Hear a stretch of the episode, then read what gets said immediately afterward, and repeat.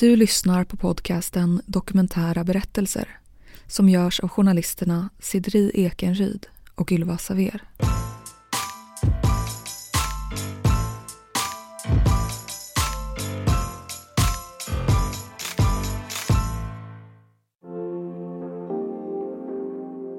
En gång när vi var i skogen då och fiskade, så min storebror, då drack vi också så här, och då kom jag ihåg att eh, farsan högg min storebror med en kniv rakt i mellangärdet och, och han var bara en halv centimeter från döden då. Och eh, då ja, var jag livrädd och ja, kastade mig ner där i blåbärsriset och gömde sig bara för att ja, hantera situationen liksom. Alkoholism. En sjukdom som drabbar ungefär tio procent av befolkningen och som innebär ett kroniskt alkoholberoende. Men vad är riskfaktorerna för att insjukna? Och hur blir man frisk? När jag, när jag var tio elva år så kände jag att då var jag tvungen att börja, bli, börja tänka på att jag måste bli min egen pappa och, och lägga upp liksom, ja, hur jag ska bli när jag blir större. Morsan hade fullt upp att ta hand om fyra söner som alla drack och härjade. Och eh, farsan ja, gav oss naturen och sen fyllan när han kom. Så att, men tio elva år kom jag och fick jag ja, ibland släpade och försöka lyfta upp farsan. Han var så dyngrak och låg på golvet och super ner sig på tedoja och, och sånt där. Och, eh. I det här avsnittet berättar Peter om sitt missbruk, som började redan vid tio års ålder, och hur det sen skulle påverka större delen av hans liv. Ja, ett annat sånt här tecken på att man har utvecklat sjukdom är att, att man känner sug. Eh, och det är en stark upplevelse, inte bara att det skulle vara lite gott, utan det tar tag i, i dig ordentligt när man får ett sug. Och det är en intensiv känsla av att jag behöver, jag måste dricka. Vi pratar också med My Skarsgård, läkare och alkoholterapeut. Jag växte ju upp i en familj där pappa drack väldigt mycket. Peter Söderlund är idag ordförande för Ex-Cons, en ideell organisation där före detta missbrukare och kriminella hjälper varandra att hitta en väg tillbaka till samhället igen. Han har ett eget förflutet som kriminell. Och på sätt och vis började vägen dit med alkohol. Och eh, föräldrarna skildes väldigt tidigt. Och eh, ja, sen när jag var tio år så pappa tog ut oss i naturen väldigt mycket. Det var liksom det bästa från min barndom. Det var att eh, farsan ja, var mycket sjukskriven och ja, han hade ryggskador. Han slet ut sig väldigt tidigt då. Och så då hade han mycket möjlighet att vara med oss barn, även på vardagar, på somrar och ja, helger. Och, så vi var mycket ute i naturen och fick lära oss fiska väldigt tidigt. Vi var väldigt fattiga så att vi levde ja, i Tyresö, i Trollbäcken. Och det var Sveriges barnrikaste kommun när jag växte upp där. Och eh, mamma och pappa skildes väldigt tidigt, men farsan fanns alltid där då. Både var när han var nykter och när han var full. Och de separerade, men ja, morsan hade det rätt tufft. Vi var fyra söner, mamma tog hand om oss och farsan kom dit och ja, fanns ju med i bilden också. Och, så vi fiskade väldigt mycket i Dreviken och fick upp mycket av vår mat där. Och även ute i ja, Saltsjön där, ute mot Tyresö och Gålö fiskade vi. Så vi kom här. Så jag levde upp på fisk. Jag tror jag åt tre, fyra veckor fisk varje månad. Så här, så att, och det tror jag var grunden att jag överlevt mentalt ganska länge. Och farsan lärde oss mycket om naturen och plocka bär och svamp och var alltid ute på vattnet och fiska. Så att, när vi gick ner till badstranden kommer jag ihåg när jag var små så... Så det var liksom, när jag växte upp så var det mycket familjärt. Föräldrarna satt på filtar på baksidan av hyreshusen och man hade picknick och så. Det var helt annorlunda än vad idag. Så ser man inte idag. Eh, nu kanske man går ner till badstranden och sitter på filtar, men då liksom satt familjerna ute och liksom och, ja, det var en sammanhållning på något sätt. Men när vi gick ner och badade så där så så kommer jag ihåg farsan, han Han tog med hagelbössan och en flaska brännvin ner till badstranden med oss när vi gick och badade. Och vi badade och sen satt han på en knalle lite längre bort och drack. Och så helt plötsligt började han skjuta. Så han började skjuta änderna av sjöfåglarna utanför badstranden. Så när vi kom från badstranden då hängde det sjöfåglar liksom runt midjan på farsan. Hans barndom är för det mesta bra. Där han spenderar mycket tid i naturen med sin pappa. Men sen var det ju också att han drack ju väldigt mycket och man gör ju liksom kanske inte alltid som föräldrarna säger man ska göra, man gör som föräldrarna gör. Och jag började dricka när jag var tio år med min pappa och tog en starköl. Han tyckte en bra karl ska ha en starköl liksom. Och satt vi på sjön där och man kände sig som en viking på vattnet i en liten eka på Drevviken. Och ja, jag mådde rätt bra av att dricka. Och det där följde ju med en hela tiden. Och när man levde upp i sån här... en familj där mamma och pappa var separerade och farsan, ja de gjorde väl förmodligen för farsan drack jävligt mycket och han blev våldsam när han drack. Men hur utbrett är egentligen alkoholberoendet i Sverige? Vi hör My Skarsgård, läkare och alkoholterapeut. trehundratusen ungefär skulle vara, ha utvecklat alkoholism. Men jag tror att mörkertalet är rätt. Jag tror det är betydligt fler. Men en siffra som är ganska eh, talande är, och den eh, ser man i många olika sammanhang, det är att man säger att tio procent av befolkningen dricker hälften av all alkohol som konsumeras. Vilket då skulle betyda att nittio procent dricker den andra hälften. Vilket då betyder att tio procent dricker betydligt mycket mer än, än de andra. Så att, och det, då, då skulle man ju kunna kanske tänka sig att tio procent kanske är, om de inte har utvecklat alkoholism så kanske det, de verkligen löper en mycket stor risk. För de konsumerar så mycket. Peter börjar dricka även på helgerna, trots att han vid den här tiden bara går i fjärde klass. Och hans pappas missbruk leder till att föräldrarna separerar. När man gick i skolan och sen när man kom hem så fick man alltid lyssna i trappuppgången så här. Så att eh, det inte stod någon där, för han brukade gå upp på övervåningen och stå och vänta till någon kom från skolan. För han ville in tillbaka till morsan, han älskar väl morsan fortfarande. Jag såg aldrig min mamma med någon, någon annan någonsin. Jag har aldrig sett henne med någon annan, trots att de separerade. Och eh, jag tror inte det var någon som vågade inleda en relation med henne. Så han brukade stå ovanför, sen när vi kom från skolan och körde in nyckeln i dörren, då kom han ner och bara... Aah! Och så kom han in i lägenheten och så var helvetet igång och morsan och farsan började gräla. Och sen fick man ju skit för att man släppte in honom. Djävulen då. Och eh, ja, så där växte man upp och det var ganska vanligt. Man fick hålla koll och ibland satt man ute... Fick sitta ute i skogen och ja, det var ju mycket natur. Man fick sitta och göra läxorna utanför, man vågade inte riktigt gå hem.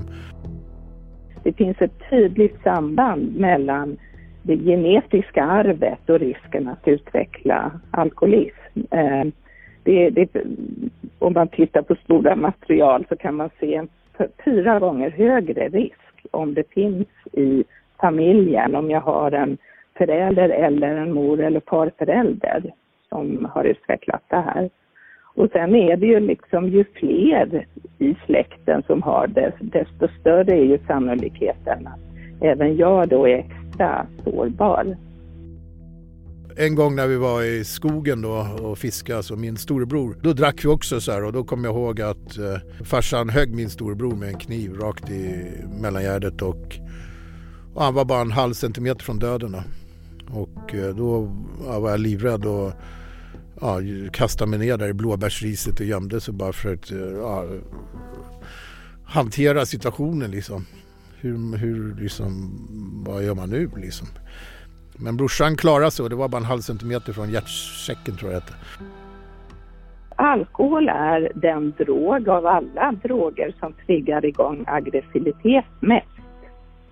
Eh, och påverkar impulskontrollen väldigt tidigt, mer än andra droger faktiskt. Så alkohol har ju eh, ställer ju till väldigt mycket i samhället. Mycket misshandel och, och, och sådana saker eh, hänger ofta ihop med alkohol, alkoholkonsumtion.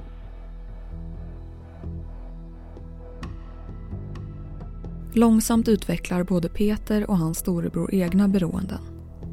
Samtidigt jobbar de med trädgårdsodling och att sälja fröer. Jag började ju så här, trädgårdsodlingar och skötte om dem när, liksom när jag började på alla lov och allt möjligt. Så jag, började jobba, jag började faktiskt jobba tror jag, när jag var åtta år och började sälja fröer i en ölback. En sån här, som jag gick runt Hammenhögs eller Weibulls eller vad fan det hette. Fröpåsar, så fick man en viss provision. Så jag gick runt och knackade dörrar och sålde sådana här. Och sen började jag jobba i en trädgårdsodling då och, och men sen tog jag över den när jag var arton nitton år med min brorsa och började odla. Så jag hade, vi hade stora frilandsodlingar med grönsaker. Vi låg och rensade, vi hade ingen bekämpningsmedel. Vi rensade fält som var som hur många fotbollsplaner som är bara för hand. Så här. Vi hade sån här gräslök som var flera mil.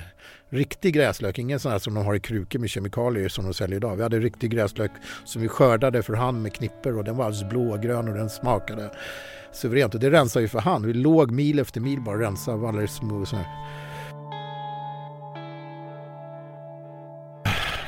Så satt man inte på alla gånger på en lunchrestaurang käka. Vi slog på grillen och tog fram bärsen och så kom polarna ner, de som var ledig. Så satt vi hade lunch och Och satt i trädgårdslandet där och drack och grillade och köttet levererades. Och, ja, ibland så när man inte hade tid med öl då ringde man ju bara öljouren som kom och levererade ölen då. Jag vet inte om det finns kvar fortfarande men så var det då. Det var dygnet runt man kunde beställa. För det här är väldigt komplext.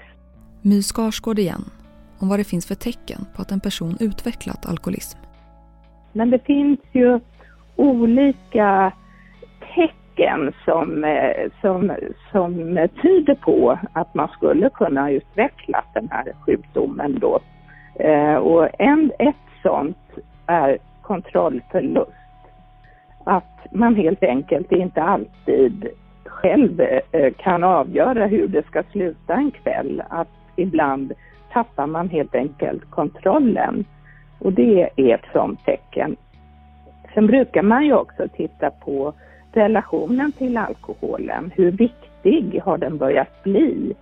Eh, börjar jag planera mitt liv lite efter att ha möjlighet att dricka?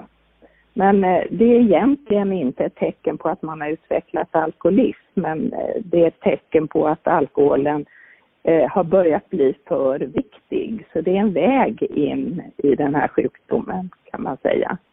Att jag väljer tillfällen, eh, väljer ett umgänge kanske där, där eh, normen är att man kan dricka utan att det sticker ut på något sätt.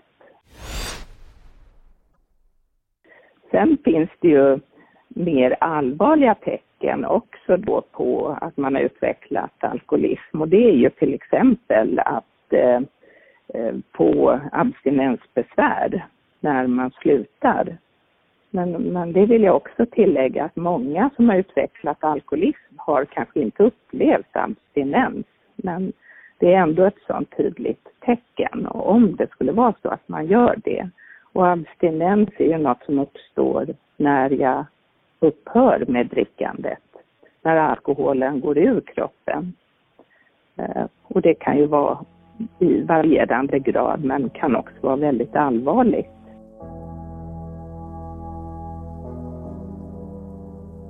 För Peters del leder ett missbruk till ett annat och nästan omedvetet inleds den kriminella banan. Man börjar ju röka lite gräs tror jag, kan jag, kan jag inte ihåg hur gammal jag var. elva, tolv eller jag kommer inte ihåg, tretton så började man pröva lite hasch, man odlade sin egen marijuana och sådär. Och det fortsatte ju också de här trädgårdsodlingarna. Det är klart man måste ha en liten plantage där med då. Och ja, så när jag var arton nitton flyttade hemifrån så nitton tror jag så prövade man amfetaminet då. Och det var ju som en liksom, ja det var ju helt fantastiskt då. Och man kunde börja tänka dubbelt så fort och dubbelt så klart och man, jag varit väldigt lugn av amfetaminet och kunde bli koncentrerad och ja, fokusera på det jag skulle göra och så. Och eh, ja, sen och efter man var efter man var så här liksom arbetat och gjort rätt för sig och och så här och inte såg missbruket som något kriminellt liksom. Vi såg, jag såg inga poliser liksom. Vi såg dem. Så att eh, så vart det ju till slut att eh, varför ska man betala för det man använder liksom? Och då sa en del polare, men vad fan, ta in, eftersom man jobbade också tjänar lite pengar så här då. Så sa kan, kan du ta in en liten större bit så kan vi liksom, kan du sälja så röker du gratis eller tar amfetaminer gratis. Och ja, så vart det ju. Det var kanske nitton år och började ganska snabbt och sen ja, eskalerade det. Och så missbrukar man ju gratis. Och så jobbar man och överlevde man på det och sen led man där dubbelliv. Och, och egentligen innerst inne visste jag, jag vill, jag ville egentligen inte hålla på. Man vill, det var ju någonting som skrek i kroppen att det, här, det är inte det här jag vill göra egentligen. Jag vill jobba, jag vill ha familj, jag vill ha... Och det har jag alltid sökt liksom så här, söka den rätta tjejen hela livet liksom. Och bilda familj och ha det lugna och trygga som man kanske inte själv riktigt hade när man var liten. Så man liksom ja, sökt efter någonting och... Eh, det funkar ju inte när man missbrukar. Det går ju inte liksom. Man blir ju sjuk i huvudet när man håller på med de här drogerna. Det kan ju vara kul i början. Men sen blir man ju liksom... Man blir faktiskt beroende av narkotika. Och alkoholen också. Och till slut så behöver man det för att funka. Och till slut funkar man inte när man tar det. Och sen... Ja. Och sen det här med kriminaliteten. För mig var det ju kriminaliteten, om man nu ska se det så... Så var det ju det att man fixade den här första biten för att röka gratis. Det var ju så kriminaliteten började för mig. Alkohol är ju toxiskt och skadar kroppen. Men det kan vara hjärt-kärlproblem, det kan vara diabetes, det kan vara neurologiska skador, det kan vara eh, mag-tarmkanalen som påverkas. Man kan få magsår och bukspottkörtelinflammation. Alltså det finns så, så mycket. Eh, leversjukdom såklart. Men eh, det finns så mycket, det är ju känt. Det brukar de flesta känna till. Men det finns så mycket mer.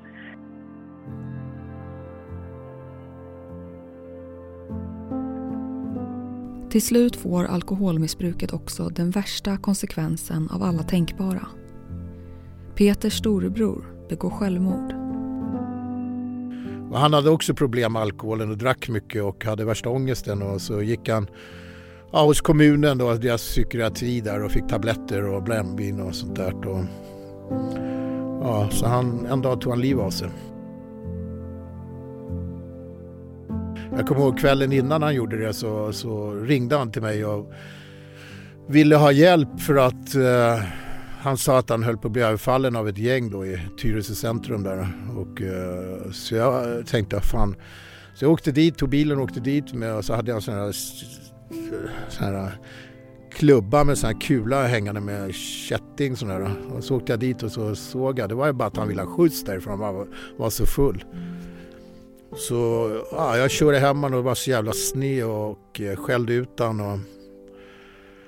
Eh, och sa att kan dra åt helvete och eh, ja, så släppte jag av han. Så dagen efter när jag jobbade jag hade, jobbade på så här trä, jag hade så här trädgårdsodlingar så ringde det i växthuset så, här, så svarade jag bara hallå, så var det helt tyst och så så, så äh, fan dra åt helvete om du inte kan svara så slängde jag på telefonen och sen, sen efter ett tag så ringde min mamma mig och sa bara och så grät hon och sa Harry död, Harry död, Harry död. Och jag bara, va?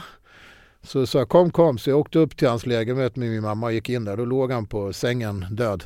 Och så hade han skrivit på spegeln, fuck off. Jag vet inte, till livet. Eller han skrev fuck off så här, hade han skrivit på badrumsspegeln så här. Och eh, han låg där död. Och så såg jag telefonen. Då hade han liksom, han hade fått eh, annöd och kunde inte prata. Det var det, därför hade jag inte talat i telefonen. Det var han som ringde till mitt jobb. Så han hade liksom brytit sönder hela telefonen där, sen dog han. Och eh, ja, så kom polisen och så här och eh, och eh, och så jag var så jävla förbannad och då missbrukade jag också och eh, tänkte nu ska jag ut och råna en bank. slå tillbaka. För jag tyckte att, jag vet inte, jag har känt sånt där hat. Så här. Vi, fick all, eller vi fick aldrig någon riktig hjälp på något sätt. Nu kan man kanske inte kräva det, men de hade ett, staten hade ett systembolag de sålde brännvin i och som förstörde hela min familj och tjänade massa pengar på det. Och så jag stod där och så, jag kommer ihåg att jag slog sönder dörren när min bror låg där, slog sönder och polisen var där. De sa, ta det lugnt, du kan väl krama din mamma, sa de till mig. Och så gjorde jag det, så tänkte jag, fan, det är första gången jag kommer ihåg att jag kramar min mamma liksom. Jag har alltid älskat mamma, jag behöver inte visa att jag tycker om henne så här, men, men jag har aldrig kramat henne. Utan det var något man vet att man tycker om varandra, men klimatet var så hårt hela tiden så att det var ju ingenting man gjorde, gå fram och krama sin mor liksom. Men det gjorde jag det, för polisen sa det. Hans brors självmord gör att Peter fortsätter dricka och missbruka droger. Han blir också allt mer kriminell.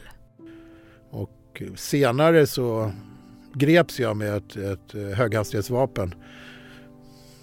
Det var senare i tiden då. Och, och, ja, det var ett vapen som hade använts för att skjuta på en motorcykelklubb då, som en av de första motorcykelklubbarna i Sverige som, ja. Och, och jag råkade få det vapnet i min hand och min första tanke var att jag skulle åka upp och stänga Systembolaget och skicka hem all personal och ockupera Systembolaget och statuera att ni, ni kan inte öppna, liksom, ni har förstört. Och då hade det gått så många år, då, jag kommer inte ihåg hur gammal jag var då, då men, men jag greps av polisen i alla fall, de jag åkte på vägen, kommer jag ihåg, och så såg jag dem titta på mig så här, så bara tänkte jag så här, nej. Det var, alltså man får den där känslan, de är duktiga poliser. Eh, och, men man, man, man kan läsa en polis till och med på femtio meters avstånd i ögonen, liksom vad han är ute efter. Och eh, så de tvärvände och tog mig och körde hem och sa att nu får du ta fram det jävla vapnet, vi vet att du har det. Och jag sa, nej fan, det har jag lagt i ett vapenskåp, man får inte ha vapen hemma och säga till dem. Och det första de kom, när han kom in i lägenheten, det första när han kom hem till mig, det var en hembrännare, stod mitt på en stor jävla hembränningsapparat på golvet. Och aha, vad fan, hörru, berätta vad det var, liksom vapnet är, du ser liksom, du vill inte ha problem, sa de till mig. Ja, jag ska fundera på det. Så hade jag en skarpladdad revolver i, i vet du nu, en byrålådan också liksom. Och då sa jag, okej okay då. Ja, ni behöver, okej, annars vänder vi upp och ner på hela lägenheten, sa de till liksom. Ja, ja. Okej, okay, jag lovar, jag kommer med, jag kommer inte ihåg om jag sa imorgon eller efter, jag, kom, jag kommer lämna över det här vapnet då. Då letade de allting var, de bara gick. Och, och så jag åkte upp med det här geväret och stoppade in det i luckan till polisen. Och sen, sen var det ju rättegång på det, och som tack så, så, så fanns det i rapporten då att det, det gick inte att använda vapnet, för slutstycket funkar inte, så jag fick bara tusen kronor böter och så. Så att, men jag tänkte på Systembolaget där, och då tänkte jag så här, mitt, det här kriget emot systemet då, som vart, som jag inte riktigt visste fanns, så att jag, ja, det var det enda sättet jag kunde göra någonting på, det var att uh, försöka stoppa det på det enda sättet jag visste jag kunde, en annan visste jag inte liksom. Och uh, det hör ju lite ihop till sen att jag förändrade mitt liv och tänkte att man kanske kan förändra samhället och världen på något annat sätt än, än med våld.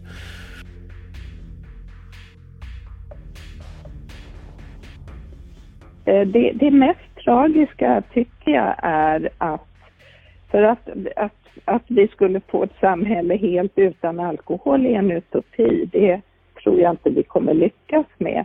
Men åtminstone, vilket jag tycker haltar enormt, att samhället är väldigt dåligt på att lägga ner energi och, och resurser på att nå ut med kunskap eh, om den här sjukdomen och kunskap om riskerna. Eh, det, där medans Ja, vi, vi överöses av, av eh, information som snarare eh, talar om och, och, och romantiserar kring alkoholen och håller fast vid en massa fördomar. Eh, även, eh, ja, och det gör mig ledsen, verkligen. Varför ser vi inte till att nå ut med kunskap som vi har? Varför blir det inte så. Det, det kan man fråga sig. Den viktigaste kunskapen är vad skulle kunna vara okej mängd att dricka för att inte riskera att få problem. Vad är liksom skulle betraktas som ett lågriskval? För vet jag det så har jag ju i alla fall den information jag behöver för att kunna göra medvetna val. De flesta har ingen aning vad som skulle vara okej. Um, och det, det tycker jag vore viktigt.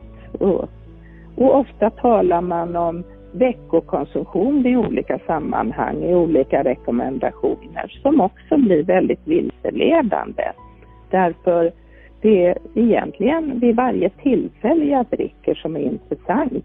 Om jag dricker så mycket så jag blir påverkad så är det en risk. För då kommer det ske något som vi kallar för toleransökning. Där, som kommer leda till att jag kommer behöva över tid mer alkohol för att få den effekt jag vill, vill ha. Och då är beroendeutvecklingen igång. Sen kan det ta olika lång tid, hur lång tid det tar till jag utvecklar sjukdom. Och, och det hänger lite ihop med olika riskfaktorer vi kan ha. Som till exempel en, en genetisk ökad sårbarhet för att det finns i släkten.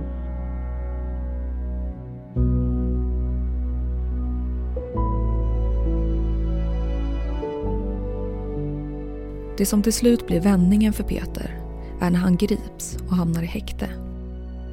Jag åkte dit vet du, nu igen nittiosex så greps jag som huvudman i en narkotikaliga i Blekinge. Och eh, ja, och då det var ju liksom slutet på karriären, slutet på det livet. Eh, då fick jag i alla fall en chans. Till, jag satt häktad tre månader eller hundra dagar till ja, vad det blivit, ja. hundra dagar tror jag ganska exakt satt jag häktad. Och eh, fick, det var första gången jag var missbruksfri sedan jag var tio år så länge. Och eh, då såg jag min chans och så fick jag höra att man kunde söka till ett fängelse som var drogfritt och där man fick börja om och som Ann-Britt Grynevall styrde då, fängels, kvinnliga fängelsedirektören Österåkers fängelse då. Så jag sökte dit och vart antagen till det fängelset då. Och då såg jag så här, vad bra, nu fick jag en chans att börja ett nytt liv. Jag tror jag var den enda på det fängelse som fick ta antabus eller ja, det kanske hette något annat så här, så, så här, som man inte kunde dricka. Den enda som hade permission på det fängelse. Varje permission. Och det fick jag ju för, för att jag berättade, kommer jag ihåg, när de gjorde så intervjuer och inne så... Så sa jag, jag blir, bara, jag blir törstig så fort jag bara ser en plit kommer in. Jag ser deras kläder, för då liknade Pripps blå tyckte jag deras kläder och så här. Associerat, alltså jag var så jävla törstig och då sa han, ja, du, du är inte riktigt frisk så du, du får inte gå ut på en pension utan att ta en sån här förebyggande mot alkohol. Och så var det. Så att, men nej, jag greps i en narkotikaliga och det var slutet, då var jag trettiosex år och då var, då var jag faktiskt helt färdig så det var bra. Tiden i fängelset får honom att helt byta riktning på sitt liv. En riktning som senare ska leda till att han hjälper till att bygga upp KRIS, kriminellas revansch i samhället.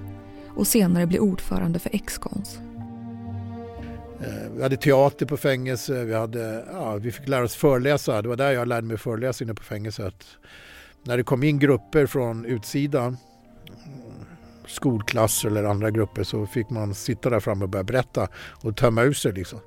I början kände man så bara att jag svimmar liksom. Sitta, jag menar förut på sluttamp när man var på missbrukare, man var på paranoid, kunde ju fan inte åka tunnelbana eller buss och man, det kändes inget bra liksom. Man kände sig ganska annorlunda som missbrukare. Så att ja, där fick vi lära oss att föreläsa och efter det så tror jag jag tror jag föreläst för ett par trehundratusen människor över hela världen. Eh, alla möjliga konstiga föreläsningar. Från fängelser, för hela fängelser som har samlats och stolt föreläsning till skolklasser, till pensionärer, till Rotary, Lions-föreningar, till parlamentet i Litauen tillsammans med presidentkandidater och justitieministrar och ja, djungeln i norra Thailand för nykterhetsrörelsen som var där. Och som var... Alltså jag har hållit så jävla mycket föreläsningar. Och grande finale var ju tjugo sexton, april F, när jag var över, eller inbjuden till New York och F N. Eh, och jag skulle vara någon reserv. Jag, jag, jag visste inte riktigt exakt vad jag åkte med på. Eh, jag var så koncentrerad på att försöka fixa visum till U S A. Och, eh, men vi skulle övertala som en röst från civilsamhället i New York i F N-skrapan. Men jag var inte huvudtalaren, utan jag åkte med som någon reserv som hängde med liksom från, ja, som, från civilsamhället i Sverige. Då, för vi jobbade, jag hade ju byggt upp det här med kris och ex-cons då. Vart med och byggt upp det. Så att det var en grande finalföreläsningen av alla föreläsningar. Jag fick tala inför hela världen, för jag vart huvudtalare, för huvudtalaren kommer inte. Och det fick jag reda på första kvällen i New York när man samlade alla civilsamhällesorganisationer som de har bjudit in. Då sa de där att Peter, du ska... Det är du som blir huvudtalaren, kommer. Du kommer Peter, det är du som kommer bli huvudtalare, sa de. Jag hörde inte riktigt, så alla bara vände sig och bara tittade på mig. Peter, det är du som ska vara huvudtalare. Jag bara, va? Ja, du ska tala. Du är fem minuters tal inför hela världen i F N. Har jag utvecklat den här sjukdomen så behöver jag sluta. Jag kommer inte kunna lära mig att dricka på ett bra sätt. Det finns den eh, linjen nu som många har eh, hakat på. Men det, har jag väl utvecklat sjukdom så behöver jag avstå. Och jag möts ju ständigt av människor som... som har tänkt att ja, men jag dricker ju inte varje dag. Då kan det inte vara farligt. Eh, och det är en missuppfattning om någon. Eh, det finns de som tänker ja, men jag, jag tar ju en vit månad varje år. Det är väl ingen. Och det, det är också, liksom, det, det, blir, det blir så fel. Därför att man hänger upp sig på missuppfattningar. Och, ge, och det kan ge en falsk trygghet. Så att kunskap är, är, är så viktigt. Efter många år av narkotika och alkoholmissbruk lyckas Peter förändra sitt liv. I april tjugo sexton står han i New York inför F N:s generalförsamling och håller ett tal. Så jag höll ett tal där inför hela världen då och började berätta om en liten pojke. Jag tänkte, jag måste ju, de här människorna som sitter framför mig, okej okay, de är stora, de har makt och liksom har vuxit och kostymer och ser så jävla liksom pryda ut. Nästan alla, kanske inte alla men. Och eh, tänkte, så jag berättade om en liten pojke, hur han fastnade i missbruk. Jag berättade min livshistoria. Kort och försökte berätta då liksom, så de skulle, så, för jag vet de här som sitter framför mig, de, de har ju själva varit barn, de har ju bara blivit liksom vuxit upp och hängt på sig olika kläder och liksom, och, men alla är egentligen innerst in ett litet barn och de skyddar det på något sätt eller ja, det är kanske trasiga, fortfarande trasiga små barn, så jag började prata till dem så de skulle känna om det här lilla barnet och alla känner säkert någon som har ett litet barn eller de har egna barn eller någonting så. Så jag berättade hela livet hur det var, hur man fastnade i det här. Fast man egentligen inte ville göra det, men jag växte upp så. Fan. Det var ju liksom mer normalt så än hur det var att växa upp med en, ja, ett liv och familj och omständigheter som liksom bara var bra och liksom, som alla tror att det ska vara. Så jag berättade liv och sen berättade jag om man hamnar i fängelse och allting och sen... Ja, jag berättade också hur man sjönk in i kriminaliteten och så, och sen hur man hamnade i fängelse. Men så berättade jag också hur man vände på livet.